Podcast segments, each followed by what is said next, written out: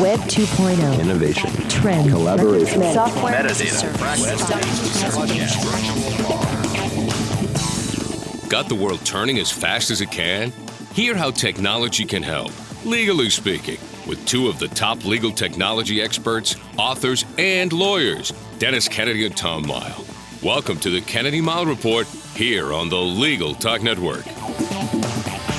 And welcome to episode 357 of the Kennedy Mighell Report. I'm Dennis Kennedy in Ann Arbor. And I'm Tom Mighell in Dallas. In our last episode, we shared our own technology resolutions for 2024. Have you made your own technology resolutions for 2024? You know you should. In this episode, we have another very special guest in our Fresh Voices series. In Fresh Voices, we want to showcase different and compelling perspectives on legal tech and much more.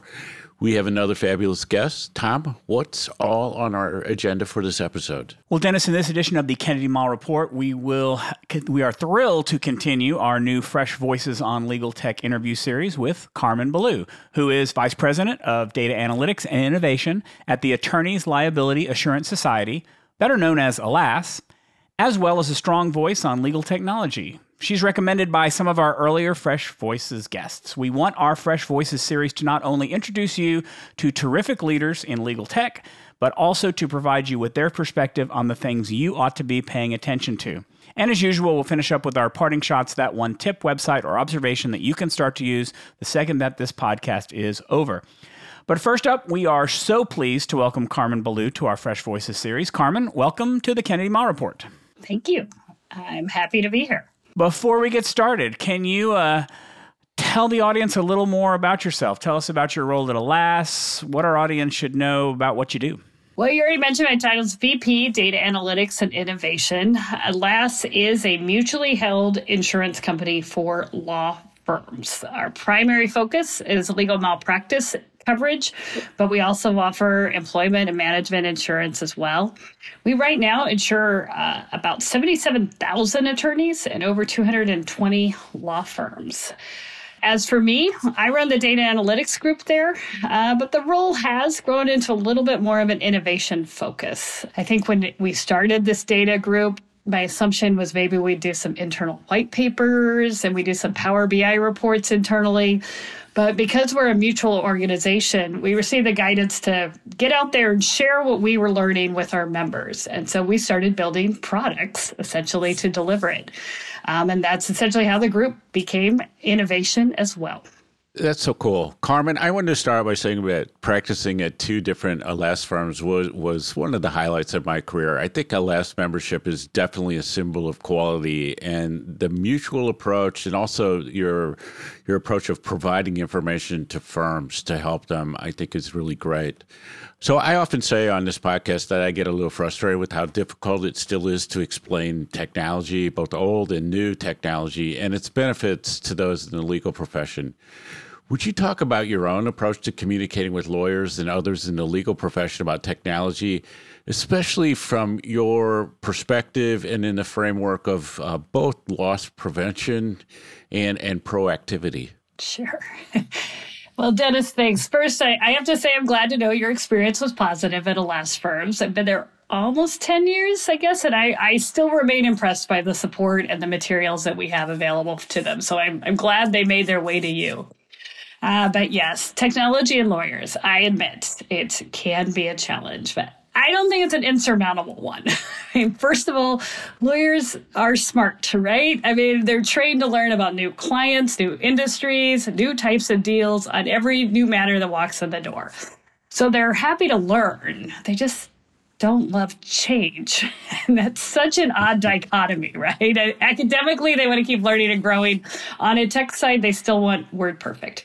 I have wondered sometimes if we could get them to like, could we convert everybody to Markdown if we told them how similar it was to Word Perfect? But, wow. but anyway, but more seriously, I, it is a challenge. But I think there's some techniques we can leverage. I mean, we know that attorneys are visual learners, so I try when I'm presenting something, I, I hit with words and I hit with pictures. I try to prevent, provide screenshots and prototypes whenever I can. But we know they struggle to turn off the details. You can tell them it's a prototype. Say, don't look at this. You can deliver a product with four perfect graphics and beautiful interaction, and they'll notice a missing comma.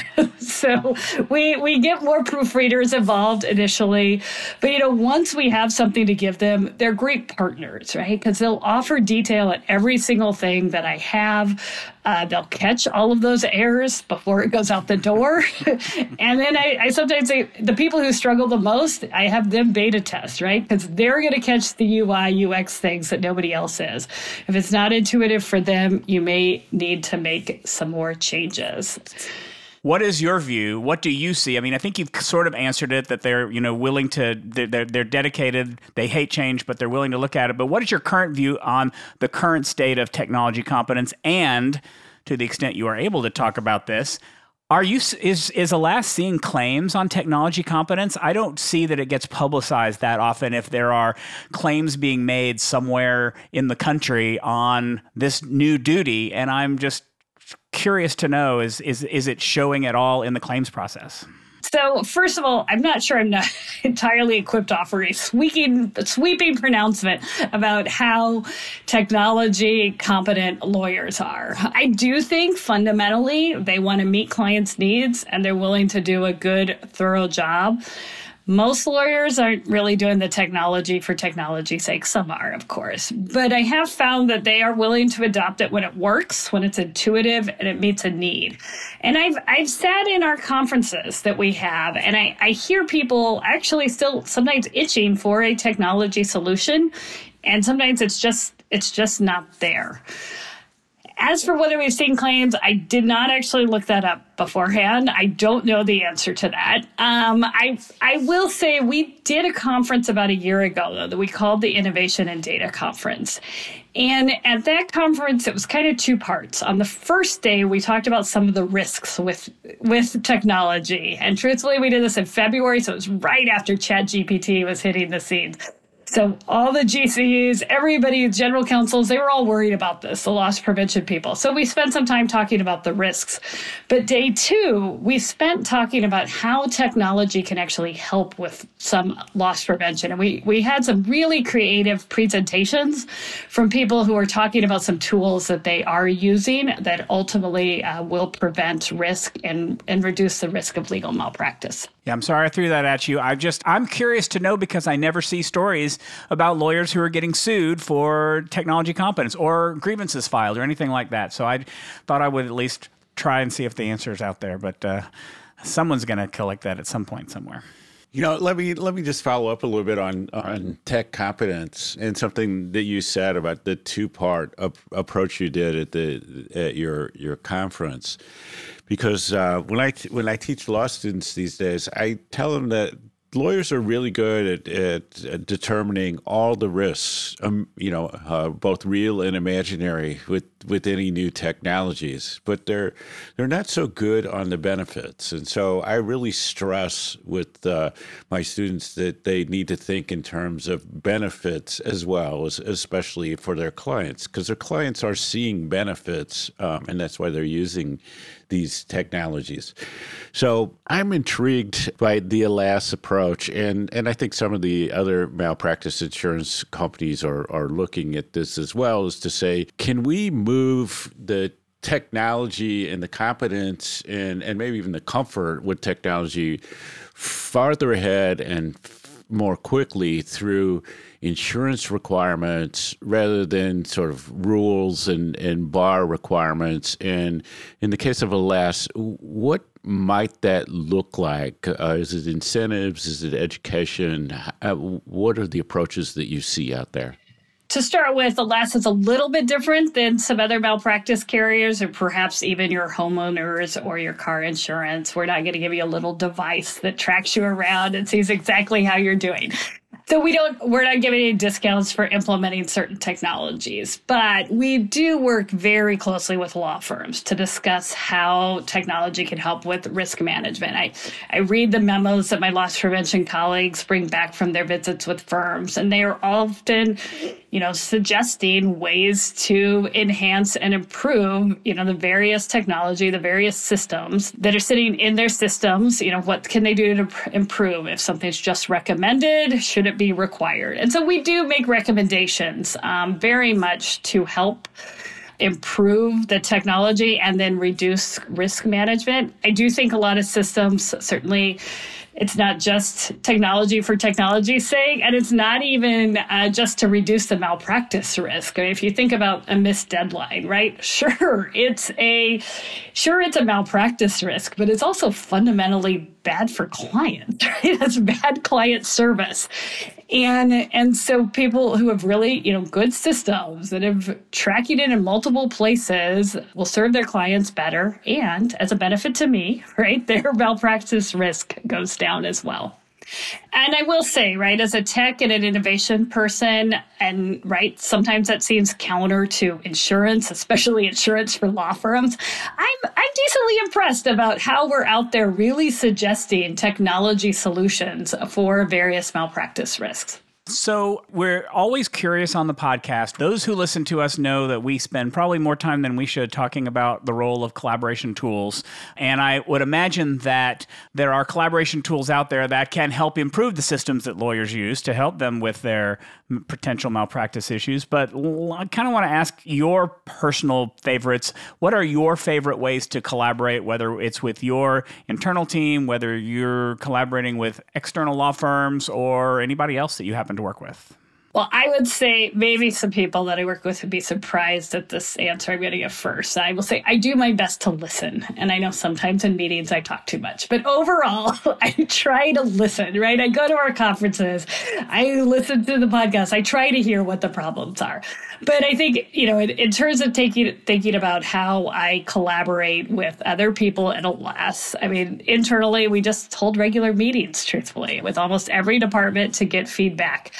We actually host, to the data part of my title, a monthly data steward meeting where the people who work with data get a chance to talk through problems. And, you know, sometimes, I mean, certainly we have a Microsoft Teams channel and there's feedback that goes in there, but sometimes you don't want to put something in writing, right? So sometimes collaboration is easier in person. Um, it's a set time to talk through issues and, you know, propose solutions. I'll add one more. I think sometimes collaboration needs structure. And I heard a technique from uh, Sean Monahan at Harbor at ILTA this summer that we've been using a bit.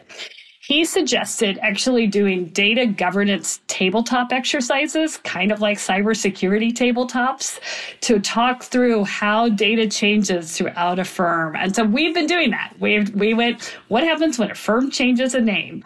And it's very interesting then to see what's a manual process, what's an automated process, and then think, how can I help with that?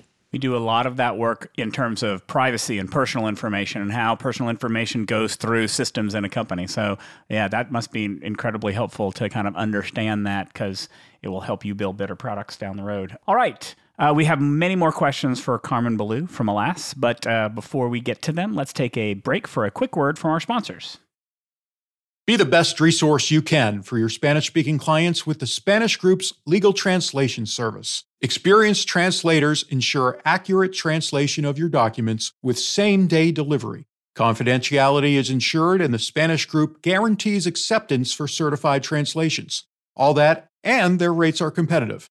If you need other languages, the Spanish Group translates in over 140 languages. Mention Legal Talk 20 when you request your quote for 20% off your first translation. Visit thespanishgroup.org. Delegate out those tasks that take up your time. Staffy can help you with your legal, administrative, marketing, and even client facing workload. Hiring Staffy's top notch bilingual virtual staff means Staffy does the recruiting, hiring, and training for you. Then, if you need a change, Staffy handles it. You get to concentrate on your strategic work. Schedule a free consultation at staffy.cc. That's S T A F I dot cc and get $500 off with code HAPPY24. And we are back with Carmin Ballou at Alas. We found in the Fresh Voices series that we love to hear about our guests' career paths, and our audience does as well. And also, I, am finding that with the law students I teach, they're very interested in different careers that people have taken that are are non traditional, and it really opens up their thinking about law, both its practice and everything that's going on in the legal profession and legal industry these days. Would you uh, talk about your own career path and what kinds of things you've done to get you into your current role and your focus on data and innovation? I'm glad you asked that question because I, I like to tell those stories too, especially in sort of a new career. How do you get there? Uh, you know, so I would say I was, well, I started as a math major, then flipped to history. So maybe not surprising, I became a lawyer eventually, but I worked in, in between there at a popcorn factory, an architecture firm before going to law school. Then I practiced about seven years at a large law firm in litigation and investigation. And I didn't always love it. it was, and it was right before kind of legal ops, project management, e-discovery became so huge. And so at that point, there wasn't really a home for me in large law. Um, but they they had me wondering if there were better ways to think about fraud and compliance issues. But before I got to address those, I actually took a little one more detour, which is I spent about four years at home with my kids. I enjoyed it, and it gave me time to think about what it was I did like best. Um, I did know that what I did not like, I did not like formal legal writing, but I did like numbers, technology, and problem solving. And so I'm grateful for those who, you know, kind of took a chance on me getting back into the workforce after that time. I landed at Alas and found a way to put it all together. I spent most of the pandemic lockdown finishing a master's in data science from the University of Chicago. Um, I will say that answers the question. Theoretical math is not my forte. My forte is the problem solving the technology. But and now I get to spend my time thinking about how data and technology can help uh, solve problems. So you know, there's a growing number of us legal data science people, and it's been fun to be one of the first. That is awesome. I will say I have always believed that law is for the people who don't like math, and uh, I have I have not taken math since high school, and I I probably should regret it, but I do not. All right, so it's time for our obligatory uh, artificial intelligence questions. It seems to be uh, all the thing and to talk about. So we we want to kind of approach it in two different ways. I'll do the first. Dennis will do the second. Um, the first one really is your opinion at. I mean, we you, we've now had a year basically for Chat GPT to kind of uh, absorb into our consciousness and, uh, and and seeing lots of applications of that.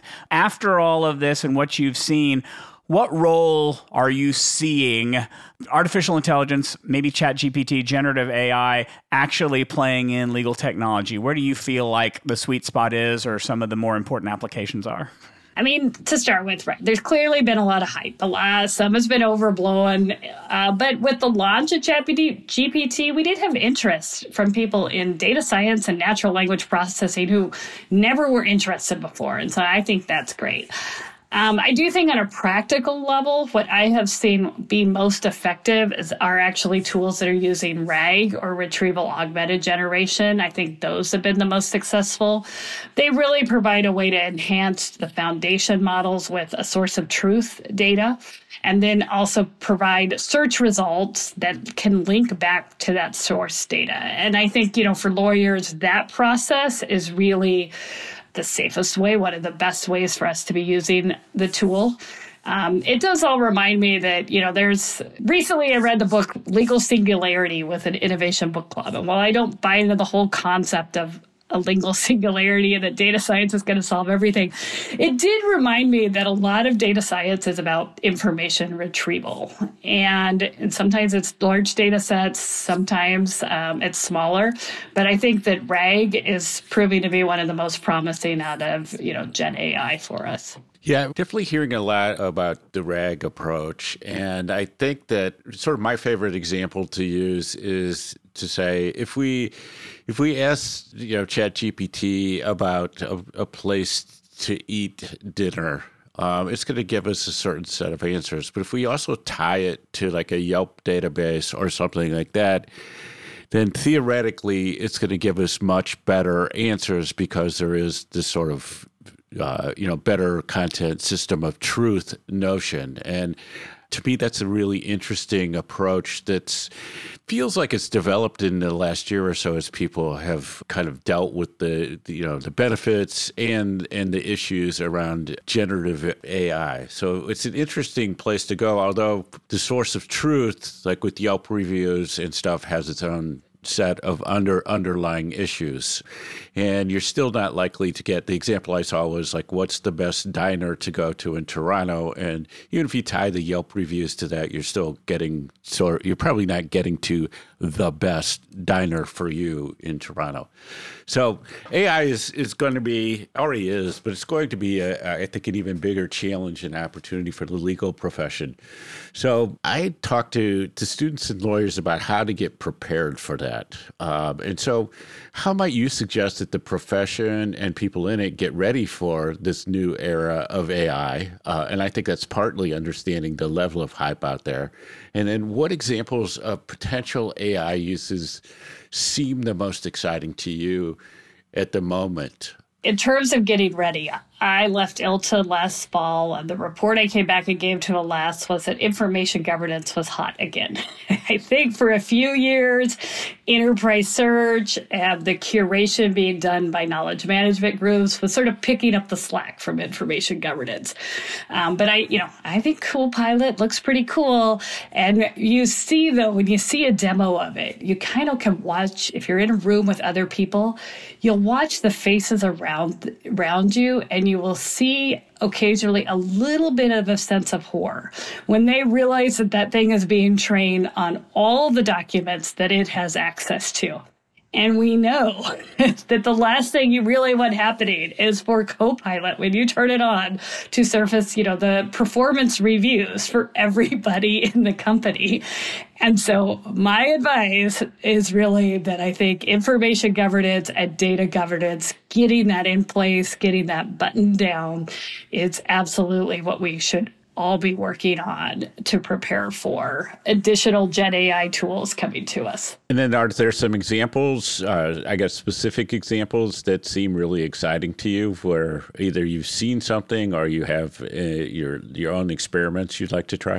I would say I do still think Copilot looks very cool, and I have actually not used it yet. So I know it's come, it just came there, but we do know that lawyers, right, like to work in Word, they like to work in Outlook, and it's I I think it's pretty cool. I'm anxious to get it turned on for myself uh, in a work setting, um, and to be able to use it. I think it has challenges in the legal sense connected to the DMS, where a lot of source of truth is, but that is that remains what I'm pretty excited about. I am, and we'll talk about this in my parting shot later, but I just got Copilot turned on at my company to test it out. And I, um, I'm now terrified about what you said about whether I'm gonna I'm gonna as soon as we're done I'm gonna go do searches for financial information and uh, performance reviews and everything to see what actually can be seen out there. But I will tell you, I I just typed in what is one of my consultants what is so and so working on? And it gave me a five point bullet point to say these are the types of things that this person's been working on over the past week. And i'm like i don't need it a one-on-one anymore basically. I, I, I, like copilot can tell me everything. But anyway I, I, I we, we just bought one license because we need to test it out. We need to see what's possible. We need to see what the issues are. We need to be very responsible with it. But along those lines, so I'm learning Copilot. We'll be learn, learning it slowly. How do you learn about new technologies? How do you stay current with what's happening in technology, whether that's legal related or otherwise? I'm still sad. I'm sad kind of about the death of Twitter. I guess it's not totally, well, Twitter's dead, exit there. It was so good for learning about data science, like outside of legal. So, for the most part, I'm going to LinkedIn now as as a substitute, but right, my my LinkedIn is very full of legal people. I'm missing maybe a little bit of that kind of core data science that I was getting from from Twitter. Also on the legal side, I will give a shout out that that Legal Tech Weekly Journalist call that's two o'clock Central, three Eastern. I find it really good to sort of give the summary of everything that's going on, and it's kind of a nice way to work, wrap up the week. Actually, a little sense of humor, a little bit of future thinking. Um, but I will, you know, there's so much information. you, I mean, none of us can even watch all the legal tech tech podcasts or videos. There's just not time, even for that. One of the techniques that I do use a little bit is on a data science side, actually, as our data group. Our platform for our data engineering and our data science is Databricks. So I tend, I've started just tuning out what I'm hearing from Snowflake or Amazon's Gen AI. I'm just, I'm like, what is Databricks doing right now? How can we incorporate it? Because that's the mechanism I have for implementing these techniques quickly. And by just staying focused there, it kind of helps me stay focused on what I can actually deliver. All right, we still have more questions, more discussion with Carmin Ballou from Alas. But before that, we need to take a quick break for additional word from our sponsors. Filing court documents, serving legal papers, collecting electronic signatures, all critical parts of the litigation process, yet ones that are time consuming and error prone. But what if you could do more straight from your case or document management software? InfoTrack automates data entry, document selection, tracking, and information syncing across all these core tasks and more by integrating with your core systems like Clio, Smokeball, Leap, MyCase, and others. Spend more time on substantive legal work and less time on busy work. Learn how simple it can be at infotrack.com/simple.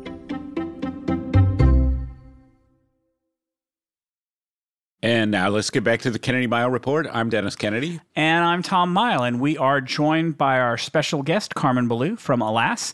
We've got time for just a few more questions. Uh, Carmin, well, the next question is what we call our best advice question. We like to ask, what is the best advice either that you have been given by a mentor or by someone in the past, uh, or the best advice that you have for others, maybe listeners, or both? Well, the advice is sort of being combined from a couple people. I, I hear Nicole Bradick at Theory Principle and I hear Henchman.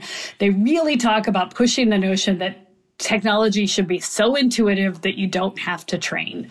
And I'm not sure I'm willing to go quite that far. Uh, but that said, it's a really, it is something I've started to think about a lot more as we develop our own products. I started to think about, okay, if I have to add an FAQ on that, if I have to add additional training, is there a way that I can make it more intuitive? Now I can do that with my own products. Sometimes if I'm implementing somebody else's, I'm, you know, stuck with what they've given me. But that's the piece that I keep hearing over and over in my head as we develop products. I will say I work in information governance. And part of what we tell to companies is um, information governance is not anybody's day job except for the people who are the department that's responsible for it, or the people. But in just an individual should have it as easy as possible. And even though it might not be, you know, just l- like you said, so they so it's completely intuitive. It needs to be designed that way because they just don't have time to they don't have time during the day to learn about all that stuff. It, they, they, they need to find easier ways to do it making things intuitive is really interesting to me because I think that, and this is one the things that I think AI emphasizes is that the this notion of like the average intuition is a really difficult thing. I think we're all sort of personal, and so I I think more in, in terms of the technology becoming more and more invisible you know, so that we can use it. And then when we need to learn more about it, it's easy to surface that. So it's a little bit different approach because I sometimes think like, oh yeah, this program was into this, this process was really intuitive once somebody explained it to me. Um, you know, but if, you know, you look at if I just come to it fresh, it's not the case. So let me wrap up here with uh, with the question about uh, new career paths. So, one of the things I'm doing at Michigan State's Center for Law Technology and Innovation is a big focus on new legal careers. So, I I wanted to to ask you about how you would encourage today's law students and new lawyers to find career paths in legal tech and other non-traditional careers like you've had that you find really fulfilling. And then the the follow-up question we always like to ask is who are the fresh voices in legal tech that you would like to single out and maybe see us add as part of our Fresh Voices series? Well, to the question of, I think you know, how do you how do you find your career path? I I think first of all, I, I'm continuing to be fascinated by how tech and legal skills are often cross-functional. I think a good business analyst in a legal sense, it's it's a lot of the same skills that it's the same funnel method that you learned in terms of uh, taking a deposition.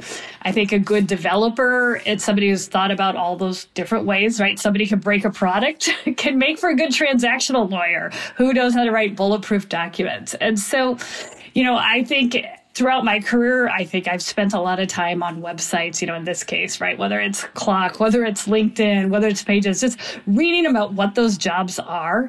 But then think about how those skills that you have in one area can really be pitched in the other. As for voices, I think you should talk to I'm going to say I couldn't quite pick one, but I think you should talk to the innovation team and the analytics people at Troutman. I, they admittedly are an ALAS firm, but they're kind of doing everything. They, they've got APIs, they've got data science, and you know, I know they work closely actually with their risk people to really make sure that they're doing it in a great way. But I really love the innovation uh, that is coming out of that law firm. Cool. Yeah, I've I've heard good things as well. All right, we want to thank Carmin Ballou at ALAS for being a guest on the show. Carmin, can you tell our, our listeners where they can either look out for you online to see, learn more about you, or get in touch with you if they want to? Uh, well, if you are in a ALAS member firm, track me down at one of our events. I'll be there. Happy to listen to you, get any advice uh, that you have for me. Um, or any thoughts you have on things we should be doing for you. On LinkedIn, I am the only Carmin with an I, Ballou, on there. So there's certainly a lot of spam in the direct messages, but I do my best to keep an eye out for real people, and I'm happy uh, to connect there. Great. Thank you so much, Carmin. You were a fantastic guest. Uh, great information and advice for our listeners. I actually want to find some ways to get you to speak to some of my law students, both at Michigan State and to my class at Michigan, where I where I teach as well. Now it's time for our parting shots. That one tip, website, or observation you can use the second this podcast ends. Carmin, we'll ask you to take it away first. Well, as we record this, it's actually the day after the Skills Showcase, which is an annual online gathering uh, showcasing knowledge and innovation professionals work at, at law firms and in legal tech. It was a Zoom event yesterday, uh, but the recordings are already available on YouTube and on their website at skills.law. Very cool and and timely. Um, all right, I talked about we talked about Copilot earlier. I'm going to bring the news to the extent that you have been hiding under a rock this week and didn't notice it. Copilot is now widely available. Previously, it was only available to larger organizations. Now it's available to anyone with a Microsoft 365 business account at $30 a month per user. Still pricey, um, but they have offered a somewhat cheaper version of Copilot Pro uh, to uh, individuals who have both personal and home licenses of Microsoft 365. That's only $20 a month, so a little bit better. Um, uh, but it, it's, it's out there and available, and uh, start uh, testing it out if you're interested in it. Dennis. You know, if you thought about it, you know, some years ago and said for $20 or $30 a month, there'd be this totally game changing AI that you could have eh, whenever you wanted to ask whatever questions you wanted. It would seem like the biggest bargain ever. Um, and now we're trying to say, like, oh, it's kind of a lot. It's when, you multi- it's when you multiply it by all of your employees at your company that it starts to be, you start thinking about it. Is I think that for me individually, I would pay that amount. But when I multiply it by all my employees, that's when I go, ooh, that's that's a big that's a big outlay. So, but you're right, game changing. My math is sort of like there's one employee at my company, so it's it seems really reasonable. So anyway, I've been thinking a lot, as people know, about notes and note taking, and so I was appreciating other the other day uh, Snagit, uh, which is this uh, screen capture program. It does tons of other things as well, including a little bit of OCR um, of the images that you capture. And so the current version is 2024, not surprisingly. And what I like about this is that I can I can find something and instead of taking notes or like trying to sketch something out or whatever, I just capture the image and I can capture that image, crop it, put it on a PowerPoint slide. I can throw it into Apple Notes uh, so I can use it later. And so it makes the idea uh, and the practice of taking notes a lot easier. And it costs something Um, I forget what it costs. It might cost $100, I forget. But uh, it's just totally worth it to me as a way to do that, especially if you want to do PowerPoint slides. It's just a great way to do that. But it's the note taking that's really captured my attention recently. Snagit is an amazing tool. And so that wraps it up for this edition of the Kennedy Mighell Report. Thanks for joining us on the podcast. You can find show notes for this episode on the Legal Talk Network site. You can find all of our previous shows along with transcripts also on the Legal Talk Network website. If you'd like to get in touch with us, remember you can reach out to us on LinkedIn. We still love for people to leave us voicemails to uh, talk about questions that you may have during our B segment. That number is 720 441 6820. So until the next podcast, I'm Tom Mighell. And I'm Dennis Kennedy, and you've been listening to the Kennedy Mighell Report, a podcast on legal technology with an internet focus. We want to remind you to share the podcast with a friend or two. That really helps us out. And as always, a big thank you to the Legal Talk Network team for producing and distributing this podcast. And we'll see you next time for another episode of the Kennedy Mighell Report on the Legal Talk Network. Thanks for listening to the Kennedy Mighell Report. Check out Dennis and Tom's book, The Lawyer's Guide to Collaboration Tools and Technologies Smart Ways to Work Together, from ABA Books or Amazon. And join us every other week for another edition of the Kennedy Mighell Report only on the Legal Talk Network.